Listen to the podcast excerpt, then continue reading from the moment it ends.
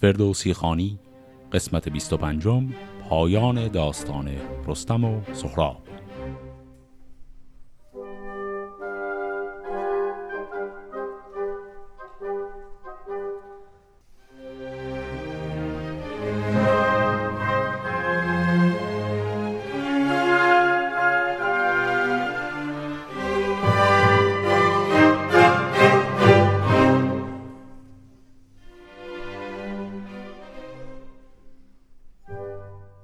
داستان قسمت قبل به اونجا رسید که رستم و سهراب یک نبرد با هم داشتند. در اون نبرد رستم متوجه شد که سهراب بسیار قوی تر از اون چیزیه که حدس میزده. بعد شب شد، هر دو رفتن به استراحت و در اونجا رستم برای اولین بار وصیت کرد به برادر خودش به خاطر اینکه شک میکرد که ممکنه اصلا زنده بیرون بیاد از نبرد فردا. حالا ادامه داستان. چو خورشید تابان بگسترد فر، سیه زاغ پران بینداخت پر، تهمتن بپوشید ببر بیان، نشست از بر اژدهای ژیان، بیامد بدان دشت آوردگاه، نهاده به سربر از آهن کلاه. وزان روی سهراب با انجمن، همین میگسارید با رود زن. به هومان چنین گفت کین شیر مرد که با من همی گرددن در نبرد، ز بالای من نیست بالاش کم، به رزمندرون دل ندارد دوژم. بر و کتف و یالش همانند من، تا گفتی نگارنده برزد رسن. ز پای و رکیبش همی مهر من بجنبد، به شرم آورد چهر من. گمانی برم من که او رستم است، که چون او نبرده به گیتی کم است. نباید که من با پدر جنگ جوی، شوم خیره روی اندر آرم به روی. پس سهراب یک بار دیگه هم به این نتیجه میرسه که ممکنه این کسی که باش جنگیده همون رستم باشه. باز هم تکرار میکنه که وضعیت قد و قامت و شکل و شمایل این فرد خیلی شبیه اون چیزیه که مادرم گفته بود و کم آدمی داریم که در این قد و قامت باشه، و میگه اگر رستم باشه چه کار کنم. تا الان دیدیم که سهراب از حجیر که پهلوان ایرانی بود نشان رستم رو خواست، حجیر بهش دروغ گفت. بعد رفت با خود رستم حرف زد، رستم هم به دلیل دیگری بهش دروغ گفت. الان داره با هومان که یک سردار تورانی هست همین حرف رو میزنه و خب میشه حدس زد هومان چه جوابی میده. بدو گفت هومان که در کارزار رسیده است رستم به من اند بار، بدین رخش ماند همی رخش اوی، جزان که ندارد پی بخش اوی. پس هومان یک کلکی میزنه، اون هم دروغ میگه، اما هومان میگه آره اینی که تو میگی این شخص نشانه هاش یک شباهت هایی به رستم داره، به خصوص اسبش خیلی شبیه اسب رستمه. اما میگه رستم در جنگ من چندین بار تا الان دیدمش، این آدم رستم نیست، صرفا اسبش شباهت هایی داره به رستم.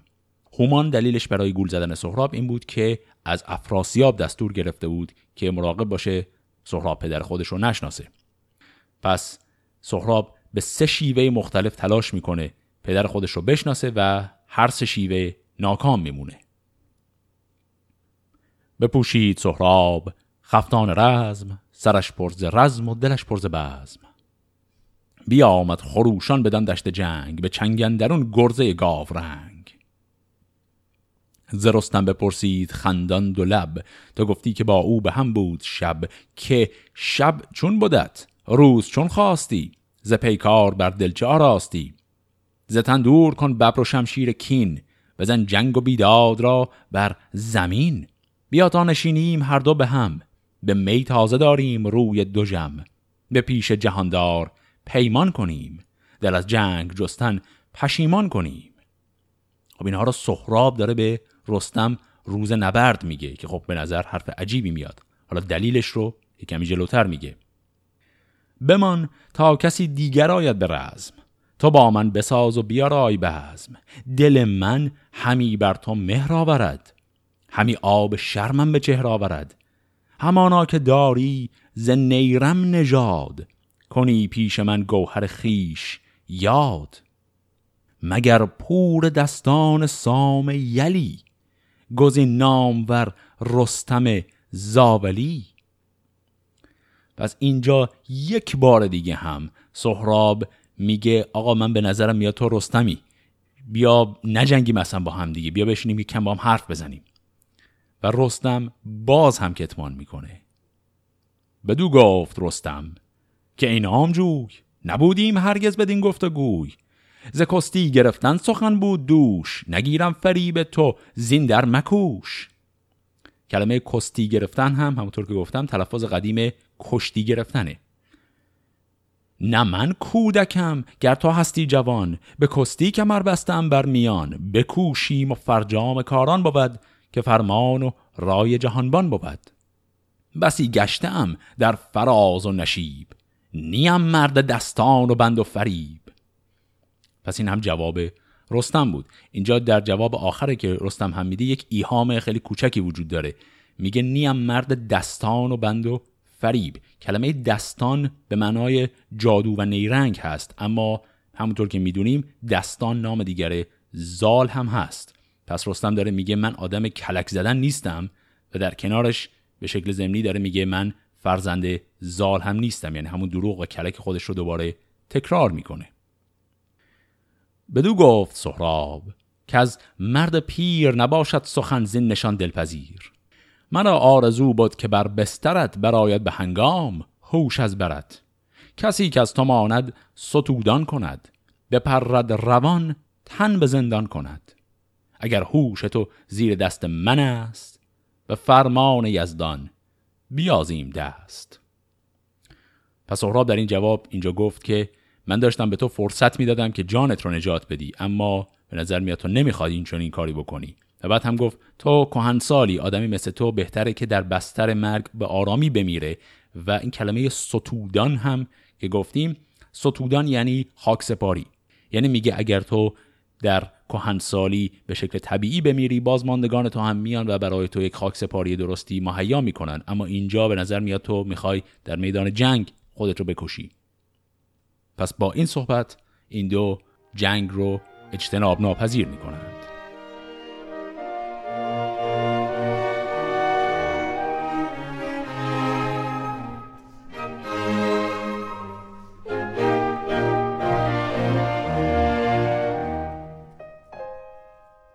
از اسپان جنگی فرود آمدند، هوشیوار با گبر و خود آمدند. ببستند بر سنگ اسب نبرد، برفتند هر دو سران پرز گرد. چو شیران به کاستی برآویختند، ز تنها خوی و خون همی ریختند. بزد دست سهراب چون پیل مست، برآوردش از جای و بنهاد پست.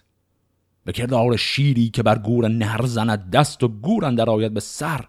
نشست از بر سینه پیلتن، پر از خاک چنگال و روی و دهن.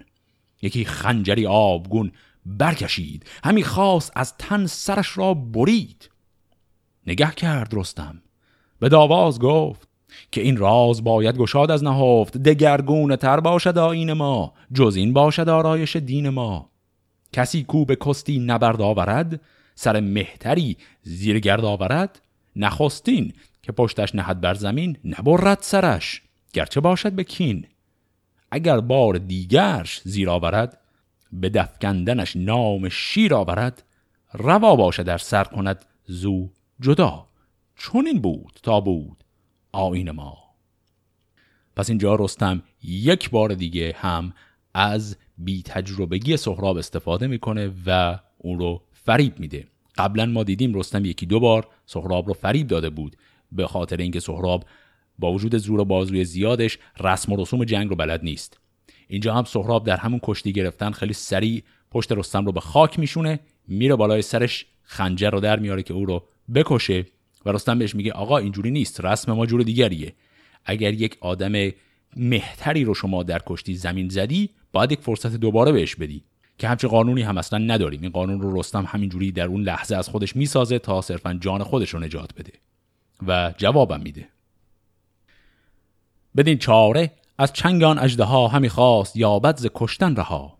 دلیر و جوان سر به گفتار پیر، بداد و ببودان سخن جایگیر.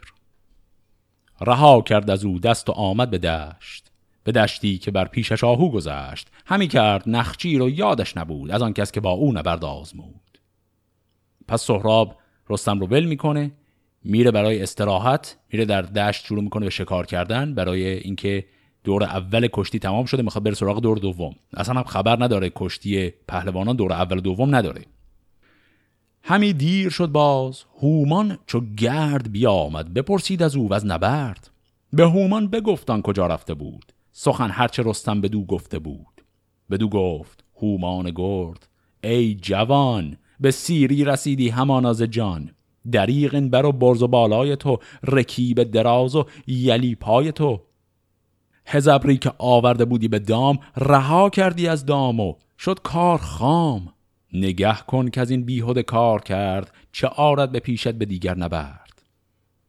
پس هومان کسیه که توضیح میده به سهراب که آقا گولت زد، این اصلا همچی قانونی ما نداریم، تو به این راحتی این آدمی رو که میتونستی بکشی رو از دست دادی. بگفت و دل از جان او برگرفت براند و همی ماند اندر شگفت. به لشکرگه خیش بنهاد روی به خشم و پر از غم دل از کار اوی.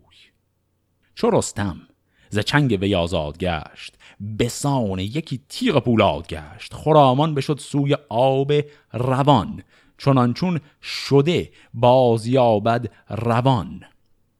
اینجا هم کلمه شده یعنی مرده، یعنی رستم به سان آدمی که مرده بود و روحش بهش برگشت خودش رو کشوند به سمت رود آب تا سر و صورتی بشوره و برگرده به جنگ.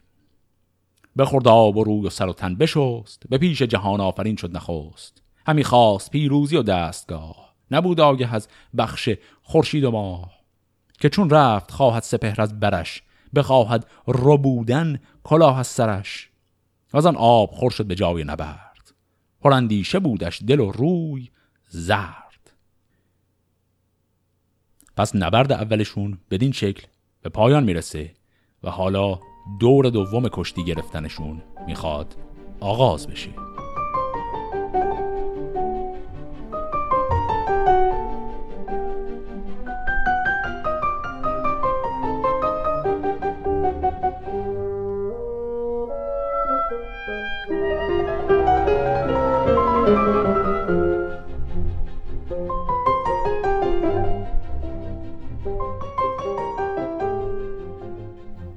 به کشتی گرفتن نهادند سر گرفتند هر دو دوال کمر. هر آنگه که خشم آورد بخت شوم کند سنگ خارا به کردار موم. سرافراز سهراب با زور دست تو گفتی سپهر بلندش ببست. این اصطلاح سپهر بلندش ببست هم یعنی اقبالش تیره شد، یعنی بختش برگشت. غمی گشت رستم بیازید چنگ گرفتش بر و یال جنگی پلنگ. خم آورد پشت دلیر و جوان زمانه بیامد نماندش توان. زدش بر زمین بر به کردار شیر بدانست کو هم نماند به زیر. سبک تیغ تیز از میان برکشید بر شیر بیدار دل بردرید. پس اینجا رستمه که سهراب رو به زمین میزنه و چون میدونه که اون کلک دوباره تکرار بشون نیست اصلا مهلت نمیده سهراب حرف بزنه. بپیچید از آن پس یکی آه کرد زنی که بدندیش کوتاه کرد. بدو گفت که این بر من از من رسید زمان را به دست تو دادم کلید. اینها رو سهراب که زخم خورده و بر زمین افتاده داره میگه. تو زین بیگناهی که این گوش پشت مرا برکشید و به زودی بکشت. منظورم از گوش پشت همون آسمانه، یعنی داره به بخت و اقبال خودش نفرین میکنه.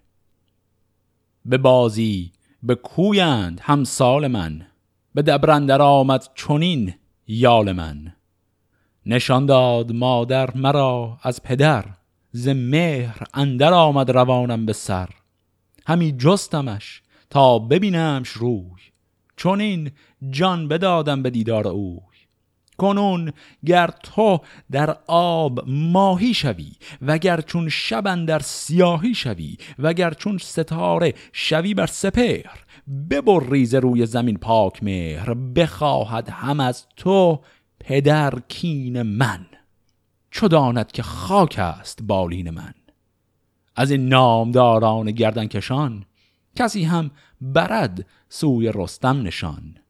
که سهراب کشتست و افکنده خار، تو را خواست کردن همی خواستار.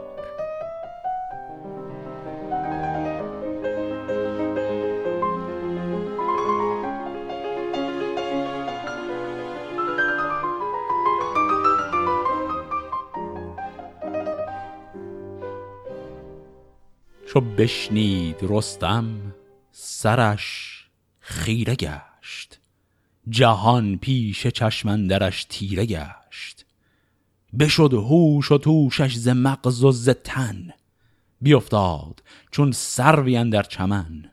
بپرسید از آن پس که آمد به هوش، بدو گفت با ناله و با خروش که اکنون چه داری ز رستم نشان؟ که کم باد نامش ز گردن کشان.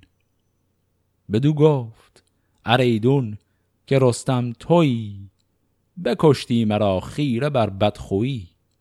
ز هر گونه ای بودمت رهنمای، نجنبید یک بار مهرت ز جای.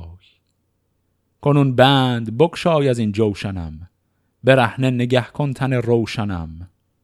چو برخاست آوای کوس از درم، بیامد پر از خون درخ مادرم. همی جانش از رفتن من بخست، یکی مهره بر بازوی من ببست. مرا گفت کین از پدر یادگار، بدار و ببین تا کی آید به کار. کنون کارگر شد که بیکار گشت، پسر پیش چشم پدر خار گشت. چو بگشاد خفتان آن مهره دید، همه جامه پهلوی بردرید. همی گفت ای کشته بر دست من، دلیر و ستوده به هر انجمن. همی ریخت خون و همی کند موی، سرش پر ز خاک و پر از آب روی. بدو گفت سهراب کین بدتریست، به داو دو دیده نباید گریست. از این خویشتن خستن اکنون چه سود؟ چون این بود و این بودنی کار بود. چو خورشید تابان ز گنبد بگشت، تهمتن نیامد به لشکر ز دشت. ز لشکر بیامد هوشیوار بیست، که تا اندر آوردگه کار چیست. پس دیر زمانی میگذره و رستم بر نمیگرده و خب اینا همه حدس میزدن اگر رستم بر نگرده به این معناست که کشته شده. حالا میرن ببینن چی شده. دو اسپن در آن دشت بر پای بود، پر از گرد و رستم دگر جای بود. گو پیلتن را چو بر پشت زین ندیدند، گردان بر آن دشت کین چنان بود گمانی. که او کشته شد سر نام داران همه گشته شد. به کاووس که تاختند آگهی، که تخت مهی شد ز رستم تهی. ز لشکر بر آمد سراسر خروش، بر آمد زمانه یکایک به جوش. بفرمود کاووس تابوخ و کوس، دمیدند و آمد سپهدار توس. از آن پس به لشکر چنین گفت شاه، کزی در هیونی سوی رزمگاه. بتازید تا کار سهراب چیست، که بر شهر ایران بباید گریست. اگر کشته شد رستم جنگ جوی، از ایران کی آرد شدن پیش اوی. به دنبوه زخمی بباید زدن، بر این رزمگه بر نباید بودن. پس با این پیغام از کیکاووس توس رو میفرستند که بره و ببینه سهراب چه میخواد، چون فکر میکنن رستم کشته شده. از اون طرف اما سهراب داره آخرین وصیت‌هاش رو به پدرش میکنه. چون آشوب برخاست زان انجمن، چون این گفت سهراب با پیلتن که اکنون که روز من اندر گذشت، همه کار ترکان دگرگونه گشت. همه مهربانی بدان کن که شاه، سوی جنگ ترکان نراند سپاه. که ایشان ز بهر مرا جنگ جوی، سوی مرز ایران نهادند روی. بسی روز را داده بودم نوید، بسی کرده بودم ز هر در امید. نباید که بینند رنجی به راه، مکن جز به نیکی در ایشان نگاه. پس سهراب این توصیه رو میکنه که این تورانیان اصلا به قصد جنگ نیامده بودن، اینها صرفا همراهی میکردن با من و الان که من دارم کشته میشم اجازه بده این تورانی ها برگردند و با اونها جنگ رو ادامه نده. نشست از بر رخش رستم چو گرد، پر از خون رخ و لب پر از باد سرد. بیامد به پیش سپه با خروش، دل از کرده خیش با درد و جوش. چو دیدند ایرانیان روی اوی، همه برنهادند بر خاک روی. ستایش گرفتند بر کردگار، که او زنده باز آمد از کارزار. چو زانگونه دیدند پر خاک سرش، دریده بر او جامه خسته جگرش. به پرسش گرفتند که این کار چیست، تو را دل بر این گونه از بحر کیست؟ بگفتن شگفتی که خود کرده بود، گرامیتر خود بیازرده بود. همه برگرفتند با او خروش، نماندان زمان با سپهدار توش. چون این گفت با سرفرازان که من نه دل دارم امروز نی هوش و تن. شما جنگ ترکان مجویید کس، همین بد که من کردم امروز بس. زواره بیامد بر پیلتن، دریده همه جامه برخیشتن. فرستاد نزدیک هومان پیام، که شمشیر کین ماند اندر نیام. نگهداران لشکر اکنون تویی، نگه کن بدیشان نگر نغنوی. تو با او برو تا لب رود آب، مکن بر کسی بر برفتن شتاب. پس وقتی زواره میاد پیش رستم، رستم همون وصیت سهراب رو بهش میگه. میگه برو پیش هومان و باهاش برو برای لشکرکشی، نذار هیچ کس باشون بجنگه. و این رود آبی رو هم که ذکر کرد احتمالاً همون رود جیهونه که مرز بین ایران و تورانه. چو برگشت از آنجا آگه پهلوان، بیامد بر پور خسته روان. بزرگان برفتند با او به هم، چو توس و چو گودرز و چون گسته هم. همه لشکر از بهران ارجمند، زبان برگشادند یک سرزبند. که درمان این کار یزدان کند، مگر که این سخن بر تو آسان کند. یکی دشنه بگرفت رستم به دست، که از تن ببرد سر خیش پست. بزرگان بدوی اندر آویختند، ز مژگان همی خون فرو ریختند. بدو گفت گودرز اکنون چه سود، گر از روی گیتی براری تو دود. تو بر خویشتن گر کنی صد گزند، چه آسانی آید بدین ارجمند. اگر مانده استش به گیتی زمان، بماند تو بی رنج با او بمان. وگر زین جهان این جوان رفتنیست، به گیتی نگه کن که جاوید کیست. شکاریم یک سر همه پیش مرگ، سری زیر تاج و سری زیر ترگ. به گودرز گفتان زمان پهلوان، که از ایدر برو زود روشن روان. پیامی ز من سوی کاووس بر، بگویش که ما را چه آمد به سر. به دشنه جگرگاه پور دلیر، دریدم که رستم مماناد دیر.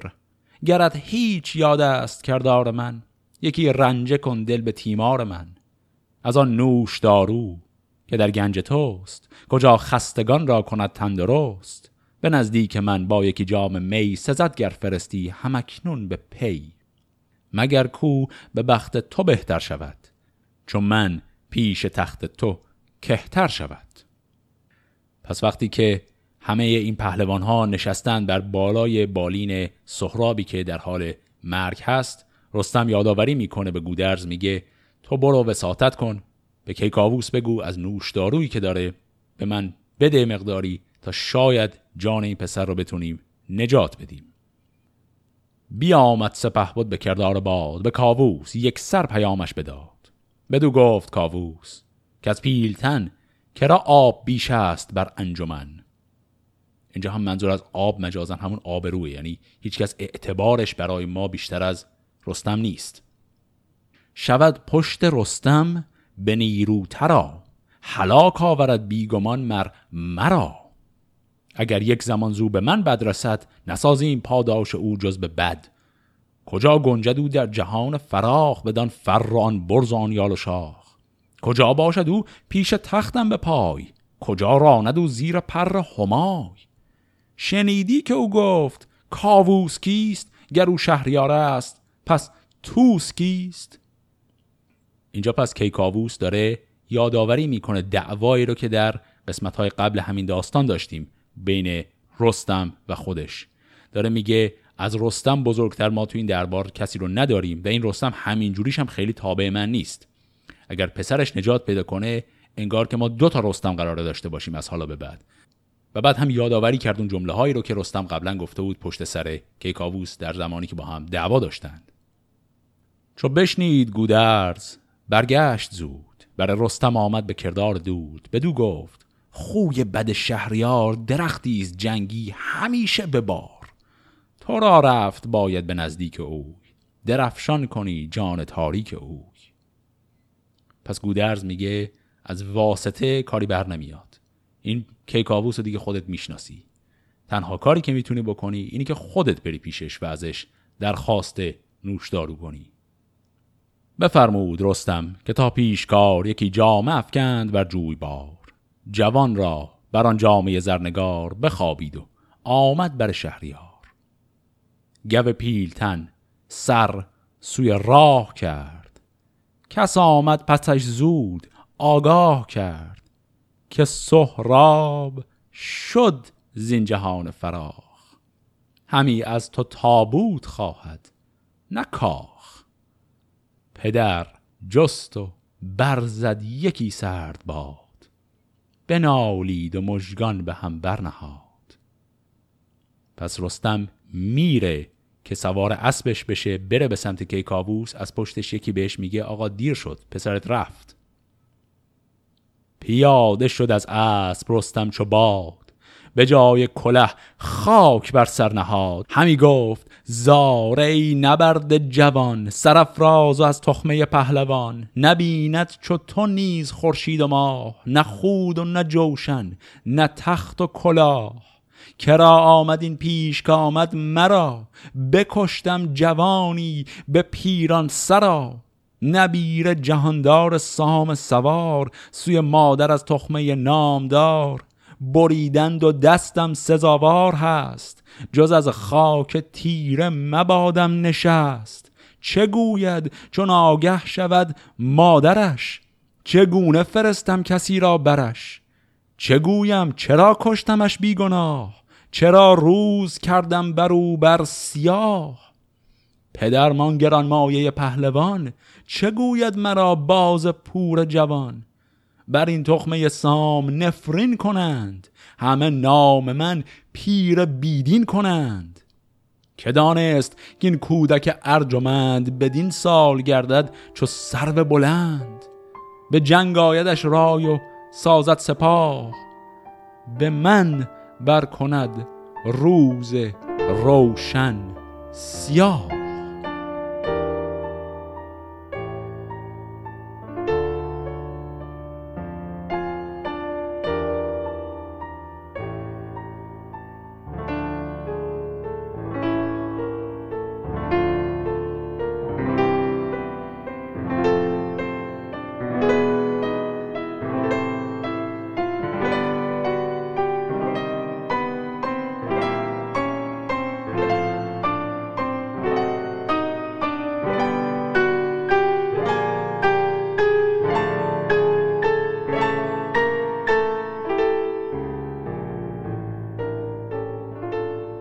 بفرمود تا دیبه خسروان، بگسترد بر روی پور جوان.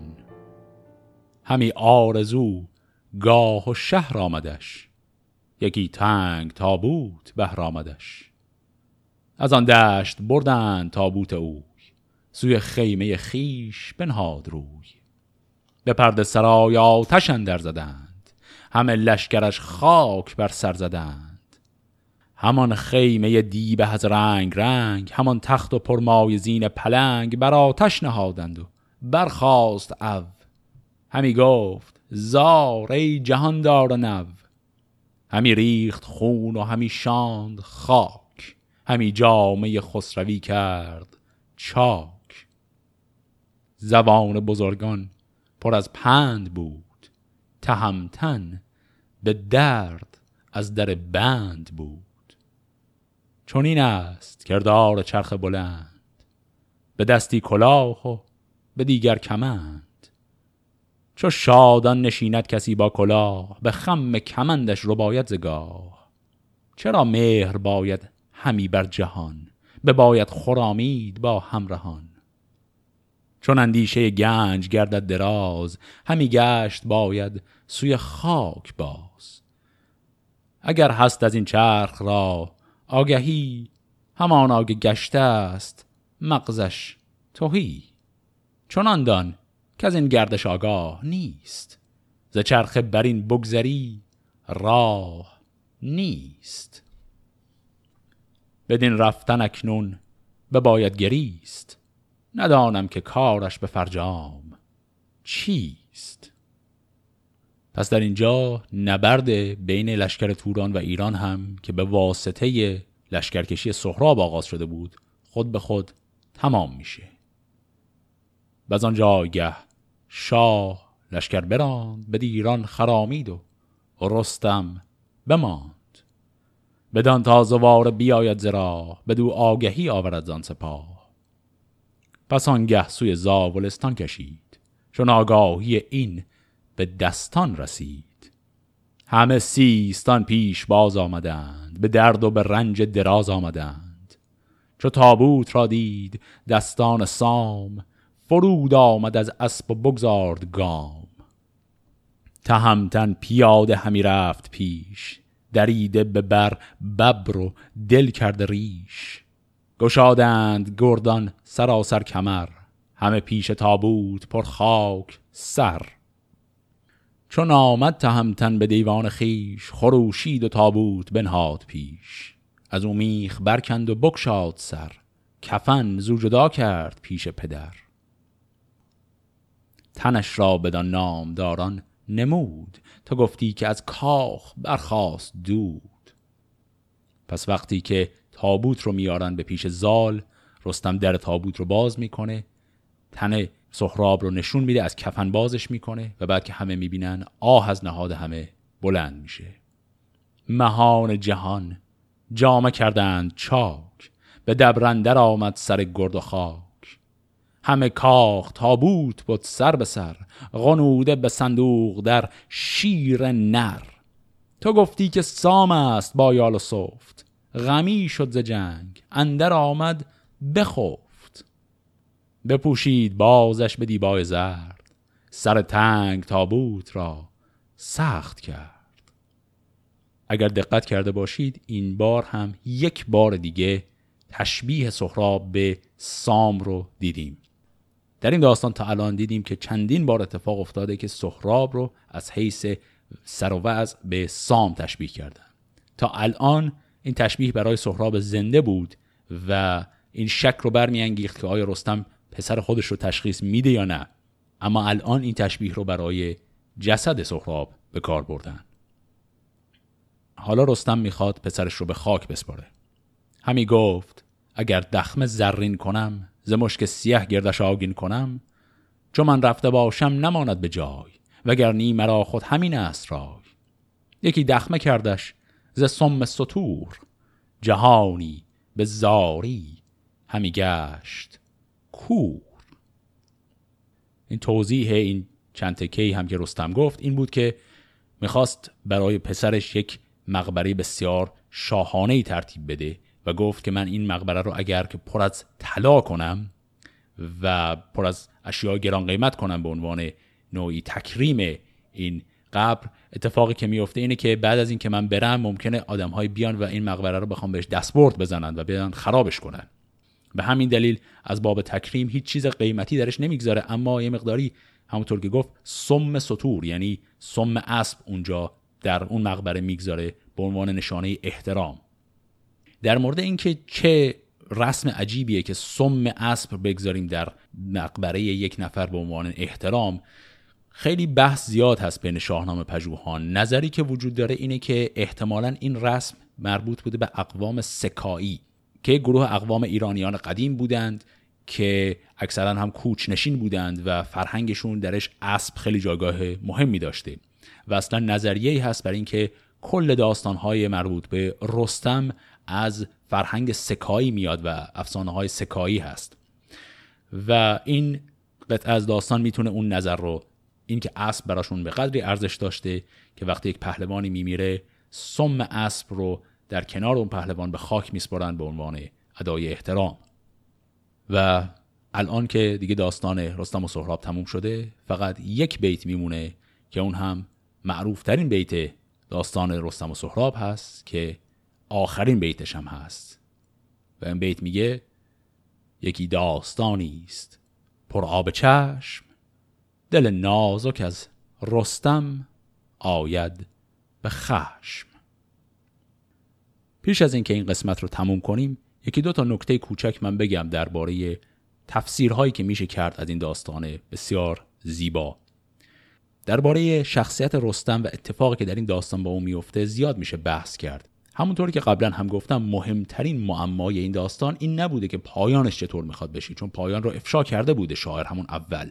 مهمترین سوال این بود که آیا رستم پیشاپیش خبر داشت که این آدم پسرشه یا نه. و همونطور که دیدید فردوسی هیچ جوری به ما راهنمایی کاملی نمیکنه. یک سری علائم میگذاره در داستان که میتونه نشون بده احتمالا رستم باید بویی میبرده، اما این معما هیچ وقت حل نمیشه و به همین دلیل میمونه بسته به تعویل و تفسیر خود خواننده.